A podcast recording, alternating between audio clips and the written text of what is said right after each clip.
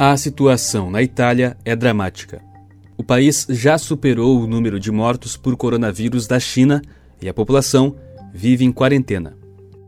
Eu converso agora com a estudante brasileira Júlia Fusinato Gomes, que está em seu mestrado na Lombardia, a região da Itália mais afetada pelo coronavírus.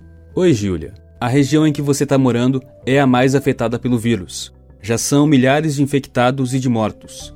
Como essa situação alterou a rotina das cidades? Oi, Douglas. Então, ah, a Lombardia, que é a região onde eu moro, aqui na Itália, é realmente a mais afetada, são mais de 17 mil infectados.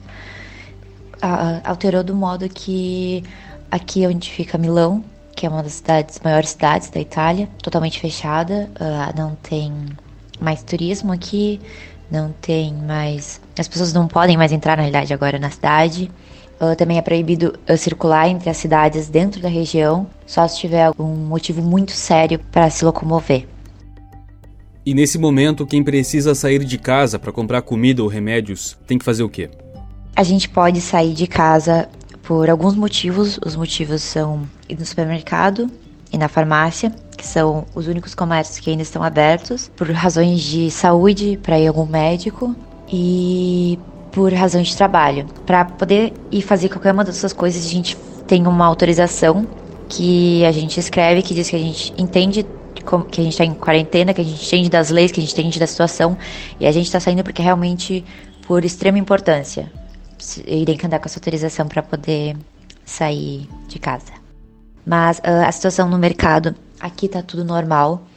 Uh, tem tudo no, no supermercado, não falta nenhuma comida.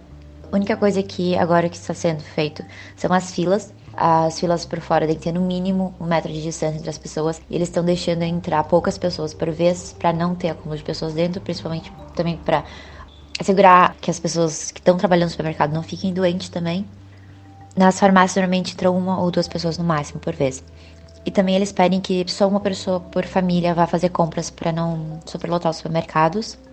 E os serviços de delivery estão funcionando também. Os serviços de delivery estão funcionando com o entregador deixando a caixa e se afastando e aí tu pegando e ele voltando para pegar a entrega, a, alguma coisa da entrega. Porque eles estão tentando inventar o máximo contato.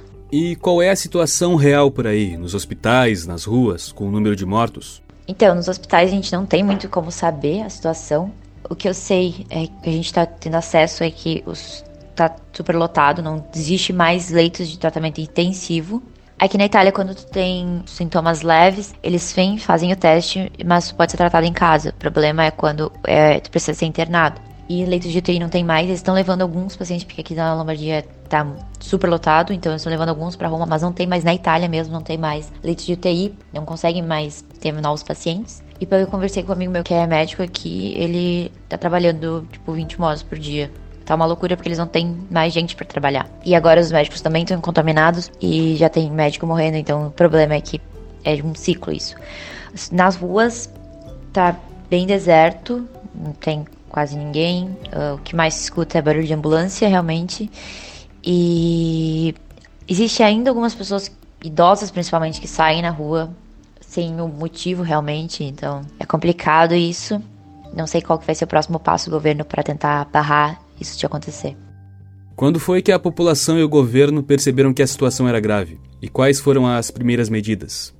As primeiras medidas foram logo quando começou os casos, que eles decidiram fechar todas as universidades, escolas, uh, academias, qualquer local fechado ou evento que acumulasse pessoas. Então isso foi tudo uh, cancelado, festas, qualquer coisa que acumulasse pessoas. Isso foi a primeira ação.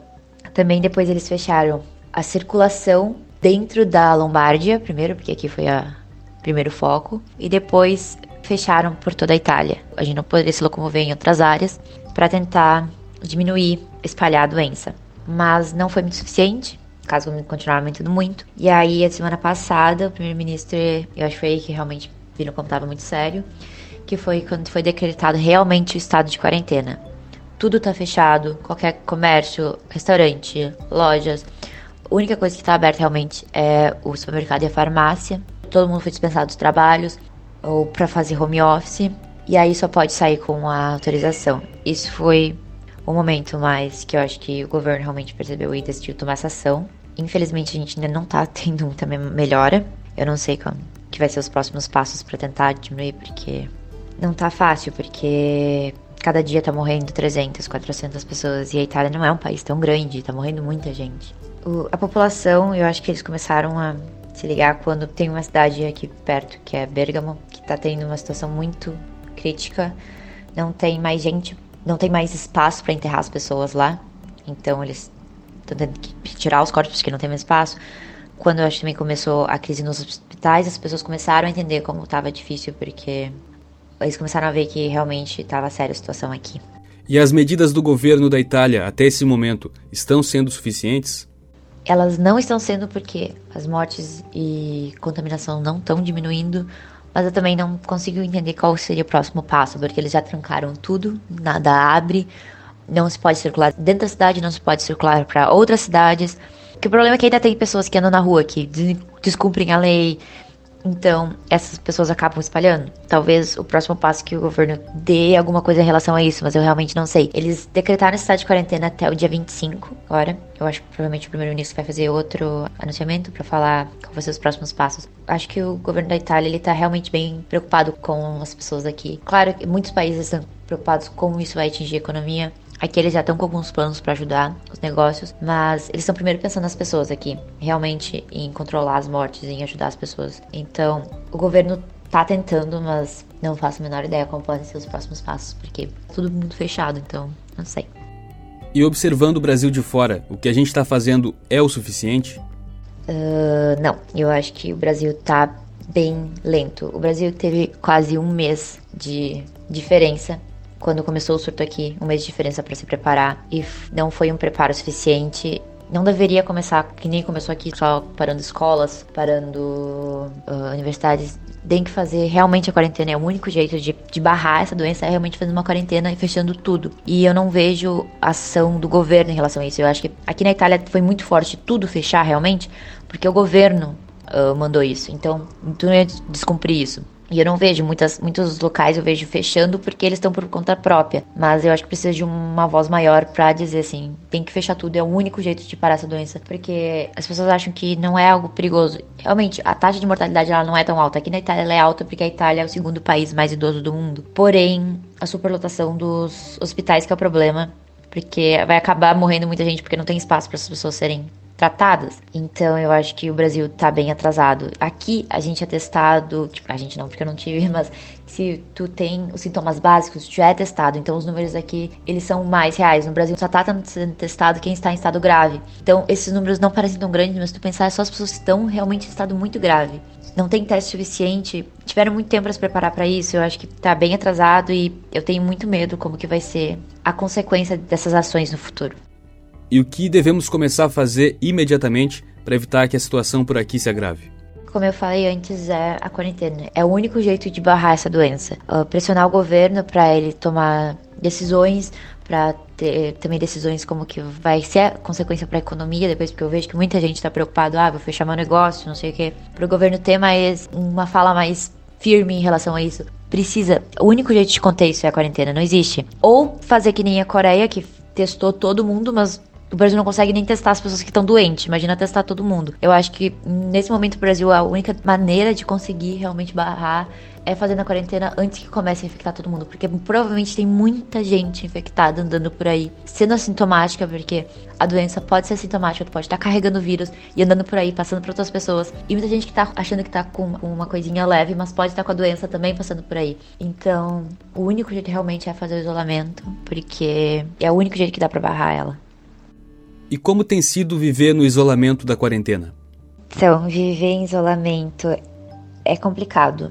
Eu, como eu, tô, eu faço mestrado aqui, meu mestrado ele é mais profissional, então eu estou trabalhando durante, desde a segunda semana de quarentena eu tô trabalhando. Então eu passo pelo menos 80% do tempo trabalhando. Pelo menos minha cabeça fica dentro disso. Mas é complicado, é complicado o isolamento. Eu tenho muita sorte porque eu moro com mais duas meninas, então a gente conversa, a gente faz jantares, a gente consegue ter uma interação humana, porque tu se sente totalmente isolado. Mas é complicado, porque muita gente daqui, principalmente que eu vejo no meu mestrado, são pessoas que estão totalmente longe das, das famílias. A gente tá muito longe da nossa família, a gente muitas vezes tá longe de alguém que fala a nossa língua materna. Uh, muitos estudantes do meu mestrado, pelo menos, não falam italiano, então é complicado estar num país que é desconhecido, porque a gente chegou nem nenhum mês de aula e aconteceu isso. Tá num país que tu não fala a língua materna, tá longe da tua família. E tem muitos colegas meus que moram sozinhos, então eles são totalmente isolados. O isolamento ele é muito complicado, ele afeta muito a saúde mental, mas a gente tá tentando levar como que dá. Ontem foi bem complicado, ontem um vizinho meu foi levado para o hospital com coronavírus, a gente sabe porque vem uma ambulância normal, com as pessoas com roupa, e vem mais um carro extra com mais médicos e enfermeiros para fazer os testes e tal. E ele foi levado, então é assustador, é, tu olha pra rua e não tem ninguém, às vezes dá vontade de chorar, porque tu não pensa quando isso vai acabar, porque começou com eles dando um prazo de uma semana. A gente ficou, tá, ok, na próxima semana voltar coisas normais. Aí na próxima semana foram mais duas semanas ao invés de uma. E agora veio meses. Então a gente nunca sabe quando isso vai voltar ao normal. E provavelmente cada vez vai sendo mais estendido. É um, é um sentimento horrível, mas a gente sabe que é necessário. Eu sou jovem, provavelmente se eu tiver, eu não vou ter nada de problema, mas eu preciso entender que eu posso passar essa doença para alguém. Eu posso estar com a doença agora e ser sintomático, eu posso passar para alguém que realmente vai morrer com isso. Então, é um momento que tem que ser mais tem que pensar mais no outro, por causa que isso é um, sei lá, sociedade, tem que ajudar as outras pessoas também. Infelizmente eu não falo tanto italiano, então eu não consigo ajudar muitos meus vizinhos. Porque se eu estivesse no Brasil eu faria diferente. Eu faria tudo que eu pudesse para não deixar as pessoas idosas saírem de casa. Porque nós jovens já é ruim, mas eles são realmente os mais sensíveis à situação. Então, tentar ajudar o máximo próximo eu acho que é a melhor coisa de fazer nesse momento, porque não tenho mais o que fazer. Muito obrigado pelos seus relatos, Júlia. A gente espera que logo as coisas melhorem por aí e para todos nós. Então é isso. Espero que isso acabe logo. Espero que não chegue no Brasil, no estado que seja aqui, que as pessoas sigam quando a quarentena for aplicada, porque é um dos problemas aqui que as pessoas não estão seguindo muitas vezes. Então, que façam tudo possível para não chegar na situação como está aqui. Espero que tudo volte ao normal, que tudo fique bem. Muito obrigada e se cuidem. Eu sou Douglas Dutra e eu conversei com a estudante brasileira na Itália, Júlia Fusinato Gomes, para a Rádio Nativa FM.